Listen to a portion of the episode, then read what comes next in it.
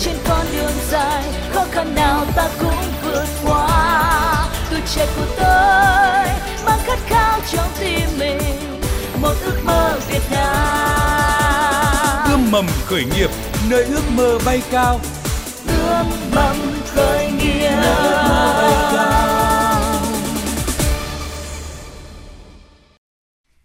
Biên tập viên Thiều Dương xin kính chào quý vị và các bạn. Rất vui được đồng hành cùng quý vị và các bạn trong chương trình Ươm mầm khởi nghiệp hôm nay. Thưa quý vị, thưa các bạn, dự án khởi nghiệp được giới thiệu đến quý vị và các bạn ngày hôm nay là dự án tảo xoắn Okasan với sự tham dự của chị Nguyễn Thị Hà là thành viên sáng lập của dự án này. À, xin được giới thiệu chị Nguyễn Thị Hà. Xin chào tất cả các quý vị thính giả. Mình là Nguyễn Thị Hà, là founder kiêm CEO của dự án tảo xoắn Okasan và rất vui vì được xuất hiện trong chương trình ngày hôm nay. Và cùng đồng hành với tảo xoắn Okasan trong chương trình ngày hôm nay, Thiều Dương xin trân trọng giới thiệu tiến sĩ Trần Duy Khanh, Viện trưởng Viện Nghiên cứu và Đào tạo Doanh nhân APEC. Xin cảm ơn tiến sĩ Trần Duy Khanh đã tham gia chương trình. Vâng, xin ờ, cảm ơn ờ, biên tập viên ờ, Thiều Dương, cảm ơn các quý thính giả nghe đài của VOV1. Và để quý vị và các bạn có thể hiểu rõ hơn về sản phẩm tảo xoắn Okasan cũng như là điểm đặc biệt của dự án này thì chị Nguyễn Thị Hà, đại diện của nhóm sáng lập sẽ có 2 phút để giới thiệu đến quý vị và các bạn. Xin mời chị Nguyễn Thị Hà. Thưa quý vị khán thính giả thì khoảng ờ, uh, 5 năm trở lại đây thì sản phẩm tàu xoắn đang ngày càng trở nên phổ biến hơn ở Việt Nam và trong đó là uh, ưa chuộng nhất là các dòng sản phẩm nhập khẩu từ Nhật Bản thì Okasan với hệ thống khép kín được nhập khẩu từ Nhật Bản tảo sẽ giữ được à, 100% chất lượng dinh dưỡng cũng như là giữ nguyên được à, màu sắc và mùi vị ban đầu của tảo. Thì hiện tại dự án Okasan đang thương mại à, bốn dòng sản phẩm chính. Dòng sản phẩm thứ nhất cũng là dòng sản phẩm mà Okasan muốn định vị thương hiệu và tập trung vào. Đấy là dòng sản phẩm tảo xoắn tươi. Dòng sản phẩm thứ hai đấy là tảo xoắn khô thì được chia thành là tảo xoắn bột và, và tảo xoắn cốm. Và dòng sản phẩm tiếp theo là kem dưỡng từ tảo xoắn. Và dòng sản phẩm cuối cùng đấy là nước uống từ tảo xoắn. Thì uh, Okasan cũng rất là mong muốn uh, người dân Việt Nam có thể sử dụng sản phẩm tảo xoắn như một loại rau xanh hàng ngày.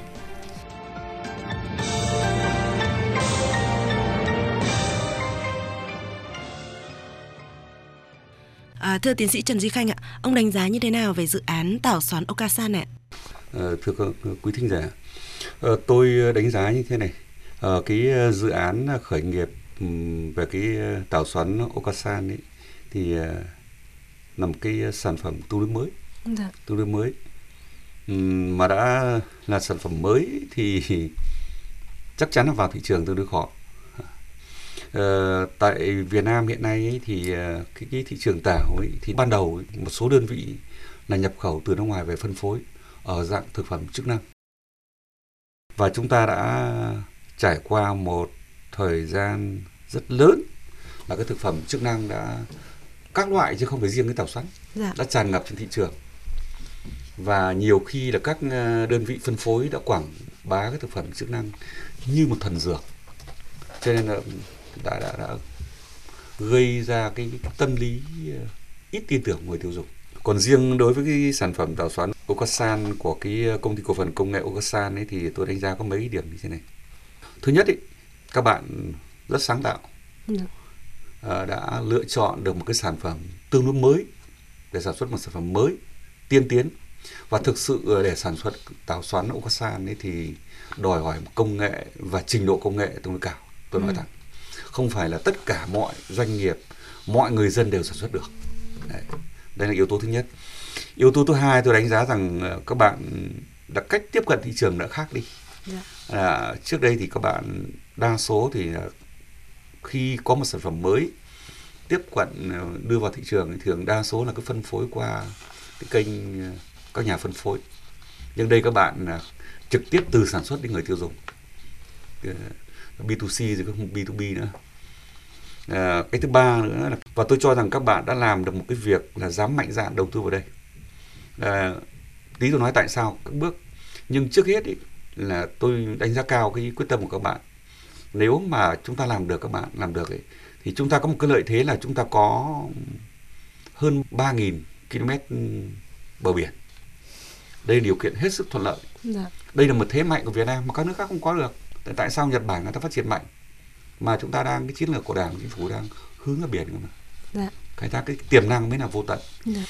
tôi cho rằng bước đầu các bạn có thể khó nhưng khi đã phát triển đến được rồi thì chúng ta không không không nghĩ phải cung cấp 90 triệu dân Việt Nam đâu mà tôi mong muốn các bạn phát triển sẽ trở thành một sản phẩm xuất khẩu của Việt Nam cơ Ờ, xuất khẩu Việt Nam rồi. Mình Thì- có nhiều đường bờ biển đến vậy cơ ạ. vậy thì ờ, chị Nguyễn Thị Hà này, ờ, khi mà tham gia chương trình ươm mầm khởi nghiệp, Tảo xoắn Okasan mong muốn là tiến sĩ Trần Duy Khanh sẽ tư vấn để giúp à, Okasan vượt qua khó khăn nào. Hiện tại thì đối với Okasan đang là một startup thì cũng có rất là nhiều cái khó khăn. Tuy nhiên cái vấn đề nổi cộm mà mình thấy cần phương án giải quyết uh, tức thời đấy là về vấn đề là làm sao để gia tăng nhận thức của người dân đối với dòng sản phẩm tàu xoắn nói riêng và đối với các loại thực phẩm chức năng nói chung. Như quý thính giả biết thì là ở Việt Nam cũng có một số doanh nghiệp đã từng đi trước về ờ, nuôi trồng tảo xoắn tại Việt Nam. Tuy nhiên là tại sao họ lại lựa chọn cái hình thức kinh doanh là B2B thay vì B2C, tức là họ không thương mại trực tiếp tới tay người tiêu dùng mà họ ờ, thương mại sản phẩm tới những tổ chức kinh doanh như là công ty về dược phẩm hoặc là các công ty về ờ, thức ăn dành cho gia súc gia nuôi vì họ sử dụng những cái chất thừa từ tảo để họ sản xuất ra những cái sản phẩm thức ăn dành cho gia súc gia cầm. Thì bản thân mình khi mà bắt đầu bước chân vào cái thị trường này thì mình cũng đã có một câu hỏi như vậy. Tại vì sao họ vào thị trường 7 10 năm rồi mà họ vẫn không thương mại bán lẻ? Tức là ở trong thị trường này nó có những cái khó khăn nhất định. Và khi mà mình quyết định đi vào thị trường thì mình càng được kiểm nghiệm cái điều đấy rõ hơn. Bởi vì Okasan nhận được rất là nhiều các cái câu hỏi từ khách hàng như là tàu xoắn là gì? Tại sao tốt như vậy mà chưa bao giờ nghe tới? Đối với một số người họ có từng nghe nói đến tàu xoắn rồi thì họ lại có một cái dòng suy nghĩ đấy là mình chưa thực sự cần thiết phải sử dụng tàu xoắn. Đến khi nào mình có bệnh thì mình mới sử dụng Cực thuốc sau. đã vâng đúng rồi. đúng rồi. Và tàu xoắn nó cũng là một dạng thực vật một dạng rau xanh như vậy thôi. Ừ. nhưng họ lại có cái suy nghĩ là ôi nó là một cái gì đấy nó không nó không cần thiết phải có mặt trong cái bữa ăn của mình nó không cần thiết mình phải sử dụng cái sản phẩm đấy. Thì đấy là những đấy là hai cái câu hỏi mà Okasan thường xuyên nhận được nhiều nhất. Và mình nghĩ cái vấn đề gốc rễ của nó đấy là cái nhận thức của người dân đối với tàu xoắn nó chưa cao Thưa tiến sĩ Trần Duy Khanh ạ, như là tiến sĩ vừa mới phân tích thì vẫn còn rất là nhiều thị trường cho tảo xoắn Okasan. Thế nhưng mà hiện nay thì Okasan đang gặp phải một cái khó khăn là chưa thể nâng cao được nhận thức của người dân về việc sử dụng các sản phẩm tảo. Rất là mong tiến sĩ có thể tư vấn ờ, giúp Okasan vượt qua cái khó khăn này. ở đây có hai yếu tố một là thực sự đa số một phần lớn người ta cũng biết rằng giá trị dinh dưỡng của tảo rất cao nhưng thực sự cái cái cái cái, cái túi tiền của hạn Dạ vâng ạ. nói thẳng như vậy Dạ. cho nên nhiều người muốn nhưng không không, thể tiếp cận thường xuyên được Dạ. ở cái thứ hai đấy, thay đổi nhận thức ý, thì ờ, và tư duy thì nó là một quá trình không thể từng bước từng bước một nhưng mà với sản phẩm này có hai yếu tố ngoài cái giá trị dinh dưỡng ra thì có hai đặc biệt khác biệt mà các sản phẩm khác không thể có được Dạ. là cái sản phẩm này là dùng sản phẩm này một cái lượng rất nhỏ có thể thay thế cho một cái lượng rau xanh và các loại khác củ quả rất là nhiều Dạ. và cái xu hướng người ta hiện nay đang dùng là làm sao tiêu dùng rất ít thực phẩm thôi nhưng mang lại cực kỳ nhiều cái giá trị dinh dưỡng à, ví dụ tại sao các phi công mà họ bay lên vũ trụ họ uống một cái viên bằng Dạ. con nhộng thôi người ta đủ dinh dưỡng cả ngày Dạ. chứ không phải chúng ta ăn đến chục bát cơm bà con như vậy vẫn thi, đói. Dạ. thì đây là một cái xu hướng các bạn khai thác triệt đề cái này. Để phân tích để người tiêu dùng người ta thấy. Và đặc biệt cái thực điểm thứ hai nữa là sản xuất quy trình này thì công nghệ hoàn toàn sạch. Hoàn toàn yên tâm bởi vì sao? Vì sản xuất tảo chỉ cần cái môi trường nước hơi ô nhiễm thôi. Hơi có vấn đề thôi thì tảo chết đầu tiên không không còn nữa Dạ. thì đấy là cái lợi thế mà các bạn khẳng sản xuất được chứ còn tôi nói cái sản xuất rau xanh mà thì có thể người ta phun thuốc ừ, bảo vệ thực vật này khác là vẫn bảo quản được nó vẫn tồn tại nhưng với cái môi trường nuôi dưỡng tảo cực khó Dạ. cực khó Dạ. thì tôi cho rằng các bạn phải phải kiên trì ờ, giới thiệu cho người tiêu dùng biết rằng cái thế mạnh sản phẩm của mình là như thế này và thứ hai là cố gắng làm sao để nhân rộng mô hình và giảm cái chi phí vì nó phù hợp với túi tiền Dạ. đại đa số người tiêu dùng Việt Nam thì tôi tin là thành công. Và để bán được cái này thì các bạn cứ lên đi vào cái phân khúc khách hàng. Nhắm đối tượng nào tôi tin rằng bà con nông dân người ta ít mua. Dạ đúng rồi. ờ, ít mua. Tiến sĩ Trần Duy Khanh vừa mới chia sẻ đấy đúng là cái việc mà thay đổi thói quen tiêu dùng thì cần có rất là nhiều thời gian. Và công sức của nhiều người, nhiều đơn vị, nhiều cơ quan tổ chức chứ một doanh nghiệp khởi nghiệp thì chắc là đây là bài toán quá khó ạ. À, vậy thì ạ, thưa tiến sĩ Trần Duy Khanh ạ, với một bài toán quá khó như thế này thì ạ, liệu có cách nào và có cái hướng đi nào đó trong cái thời gian trước mắt thôi một cái tia sáng nho nhỏ đi theo con đường đó không ạ có lẽ là thay đổi tư duy của đại đa số người dân thì sẽ hơi khó nhưng mà mình có thể thay đổi tư duy của một vài đối tượng thôi và uh, tiến sĩ Trần Duy Khanh có thể uh, gợi ý thêm là đối tượng nào dễ thay đổi tư duy nhất đúng không? Thì mình thay đổi trước ạ. Vâng.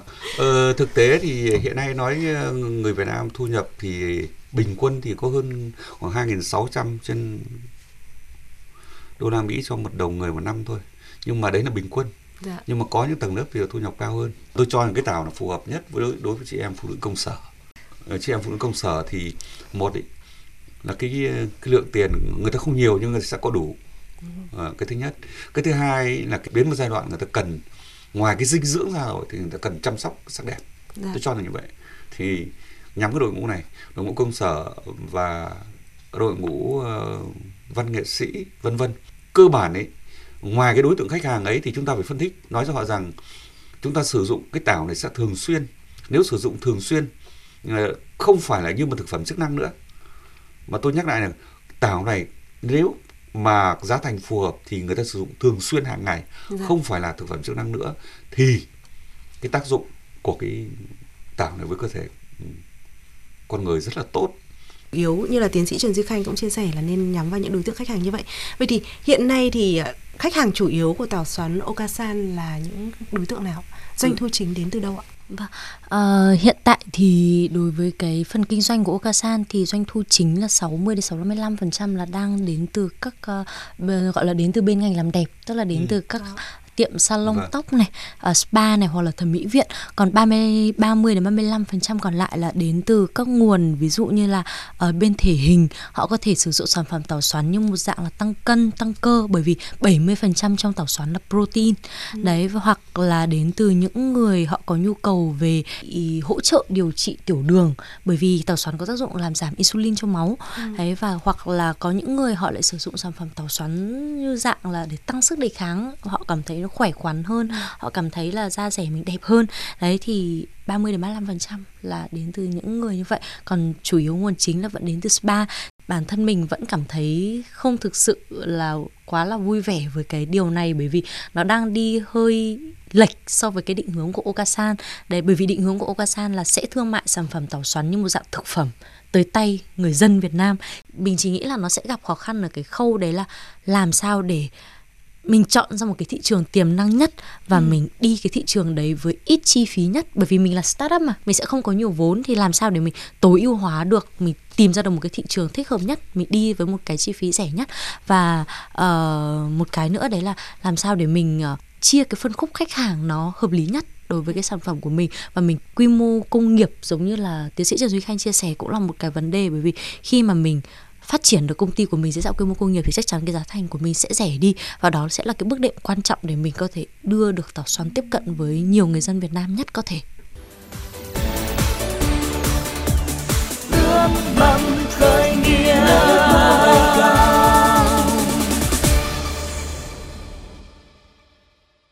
Quý vị và các bạn đang nghe cuộc trao đổi giữa tiến sĩ Trần Di Khanh là Viện trưởng Viện Nghiên cứu và Đào tạo Doanh nhân APEC và chị Nguyễn Thị Hà là thành viên sáng lập dự án khởi nghiệp tảo xoắn Okasan. Tiến sĩ Trần Di Khanh có thể ờ, tư vấn thêm ờ, làm thế nào để tìm được một cái phân khúc ờ, thị trường mà nó đủ nhỏ với cái chi phí mà thấp nhất để giúp tảo xoắn Okasan là đạt được những cái bước đi ban đầu vững chắc qua đấy thì cũng mới có thể là có được cái nguồn lực để mà sản xuất với quy mô lớn hơn và từ đấy thì lại mới giảm được giá thành. Mà giảm được giá thành thì mới có thể đến được với nhiều người dân mà. Lúc đấy thì chúng ta mới có thể nghĩ đến việc vâng, là có thể thay đổi thói quen người tiêu dùng đúng là cái gọi là phải từng bước đúng không dạ. à, xin uh, tiến sĩ Trần Duy Khanh có thể đưa ra những một số những cái tư vấn một số những cái gợi ý đối với tảo xoắn Okasan ạ. Ừ, vâng. Ờ, qua bạn vừa trao đổi chị Hà vừa trao đổi mà. Thì thực sự đa số các um, startup mới khởi nghiệp ý, thì đa số rơi vào cái vòng luẩn quẩn này như này. À, vốn mà thiếu này. Dạ. à, sản lượng sản phẩm thấp này. À, chi phí cao này. Cho nên dẫn tới là cái giá thành sản phẩm nó cao. Và chính cái vòng luẩn quẩn như vậy mà dẫn tới cái cái khó khăn phát triển. Dạ. à, chính là một startup mà bây giờ ấy, thì chúng ta phải không thể không thể định cái giá sản phẩm theo mình đưa ra được. À, nếu khởi nghiệp bây giờ mà nếu đặc biệt khởi nghiệp còn chỉ tinh gọn nữa thì từ cái sản phẩm này, thị trường chấp nhận giá thì chúng ta sản xuất theo cái điều điều, điều kiện đấy làm sao để chúng ta đưa cái ờ, công nghệ mà buộc phải bây giờ các doanh nghiệp khác cái đang sản xuất ừ, lớn ấy, cũng đang chuyển đổi số để tối giảm tất cả những cái chi phí lãng phí ấy, về bằng số không, để chỉ có chi phí thực cho cái sản phẩm đấy thôi. Đấy là một. Thứ hai là cái nâng cao chất lượng thì sẽ đáp ứng được cái thị trường.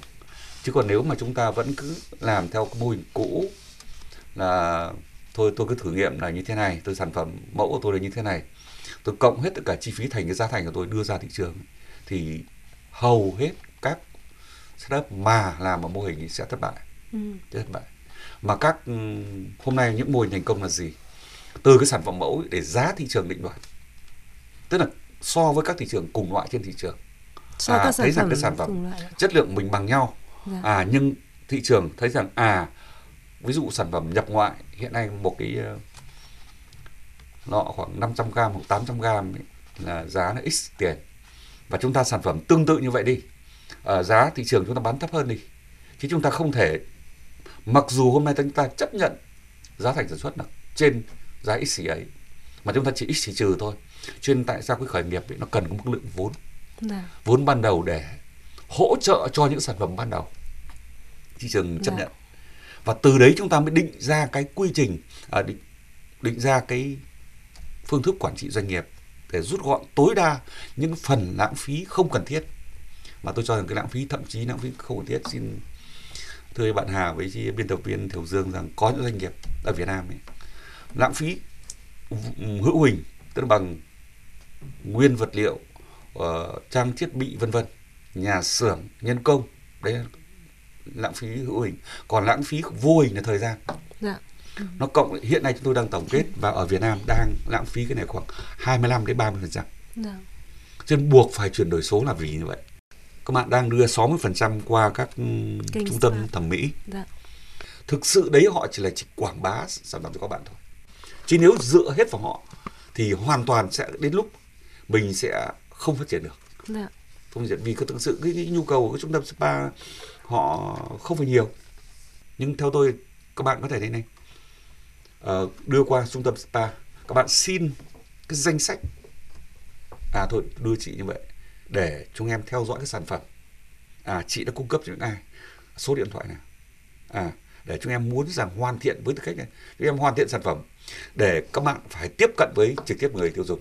Chứ nếu các bạn vẫn chỉ qua các trung tâm spa nhận xét tôi cho rằng các bạn vẫn đang làm điều và xu thế hiện nay các doanh nghiệp và các bạn muốn phát triển các bạn muốn vươn ra thế giới tôi muốn sản phẩm này như vậy cơ thì các bạn phải từ cái người sử dụng. Họ trả lời cho các bạn cho là chính xác ừ. thì ờ, đấy là một cách thôi. Tôi cho rằng không có cách cách nào khác cả.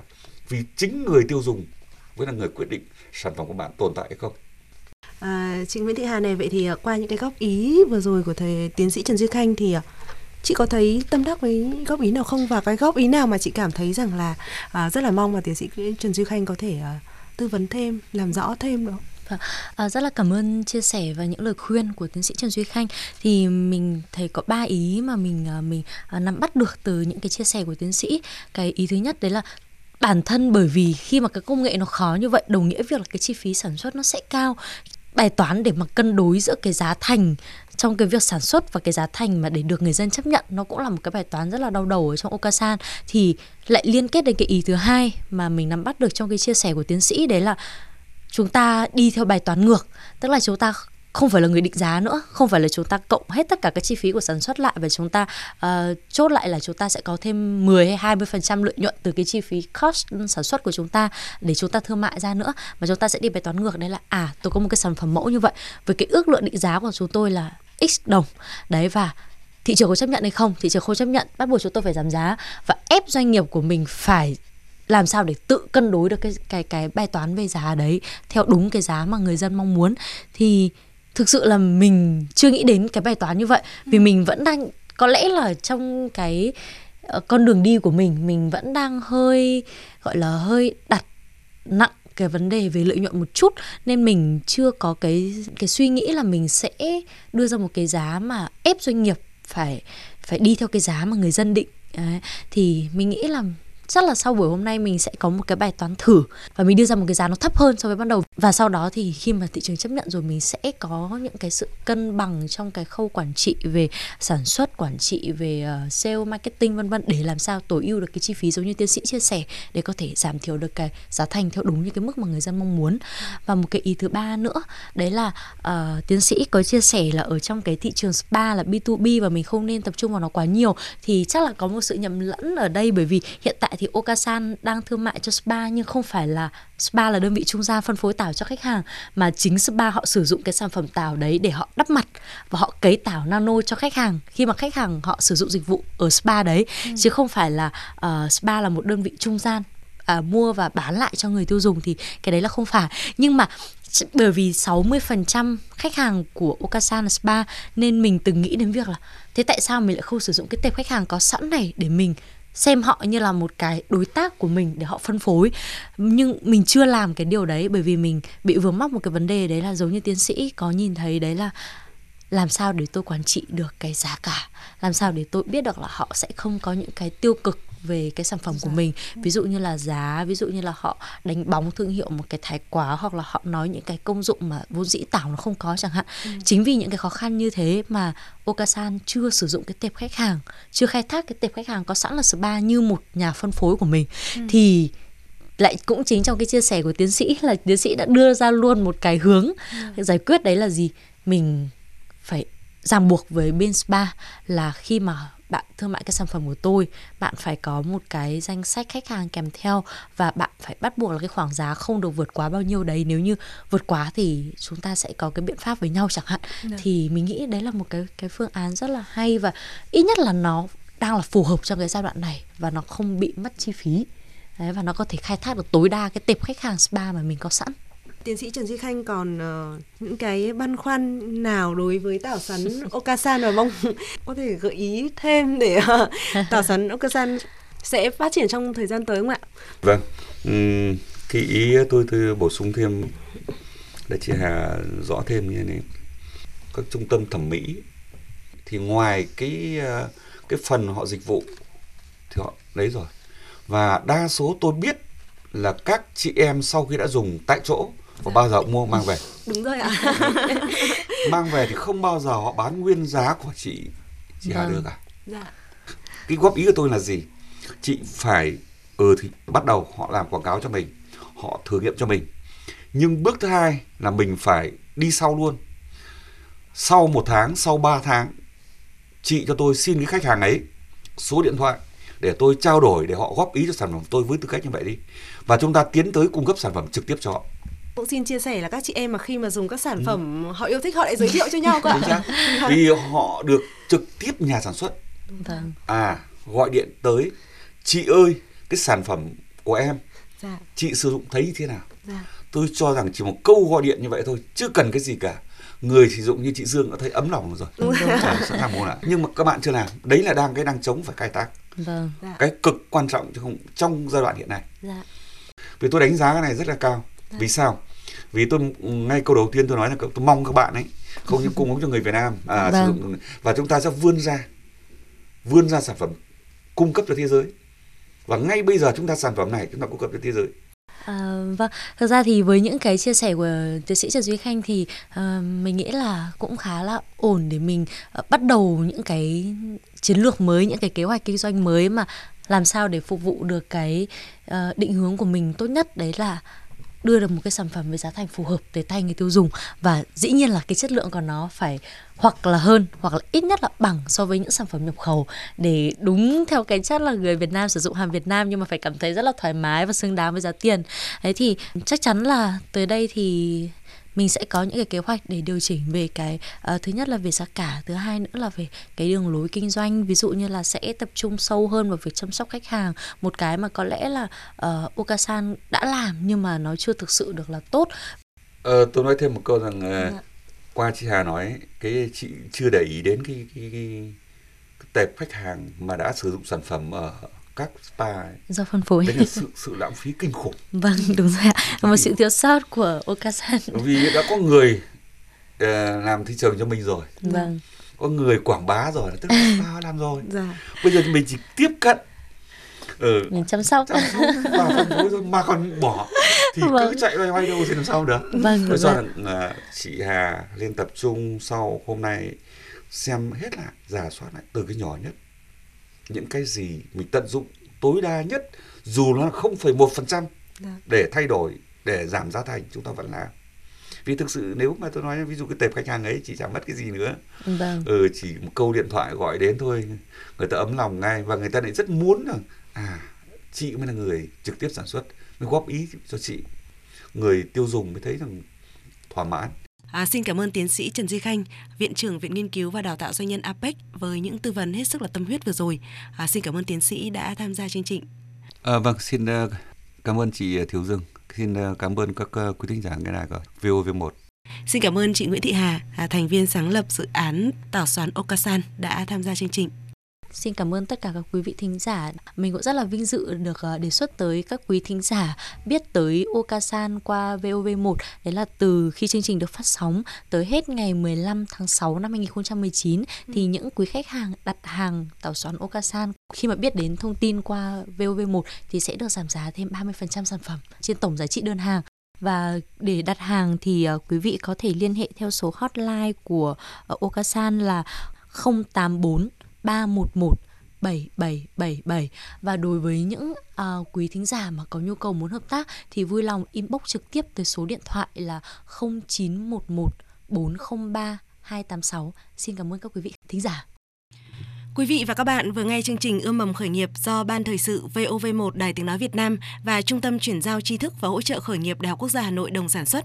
Chương trình được phát sóng vào lúc 13 giờ Chủ nhật hàng tuần và được phát lại vào lúc 23 giờ thứ năm tuần tiếp theo. Quý vị thính giả có thể nghe lại chương trình tại trang web vov1.vn vào mục kinh tế chọn chương trình Ươm mầm khởi nghiệp. Quý vị thính giả mong muốn tham gia chương trình hãy gọi điện vào số điện thoại 0979001236.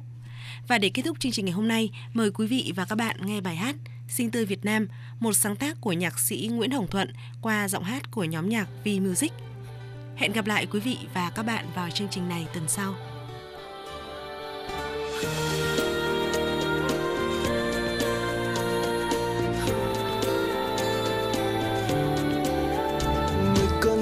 bé xinh đạp xe trên phố đông tà áo trắng bay bay lòng vui như nở hoa. Em mỉm cười xinh tươi ôi cùng trời hai mươi niềm vui tương lai đón chờ em.